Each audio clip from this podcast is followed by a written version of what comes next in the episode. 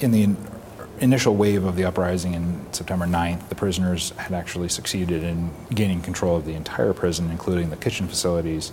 At that time, it looks like they had really just kind of grabbed anything uh, and everything that they could get their hands on to bring to D Yard as they were assembling there uh, and consolidating there in the yard. Uh, so a lot of the kitchen utensils went. Some were crafted into makeshift weapons. Others, um, most likely, were used uh, just during the four days of the, the uprising. The prisoners were feeding themselves and the hostages.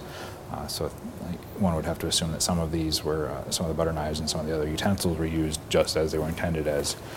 Most likely it was uh, wrapped just for uh, comfort of grip and uh, protection of the, the user's hand. It appears uh, from what was collected that the police were, were collecting to document, and a lot of it was anything that could potentially have been used or be interpreted as a weapon.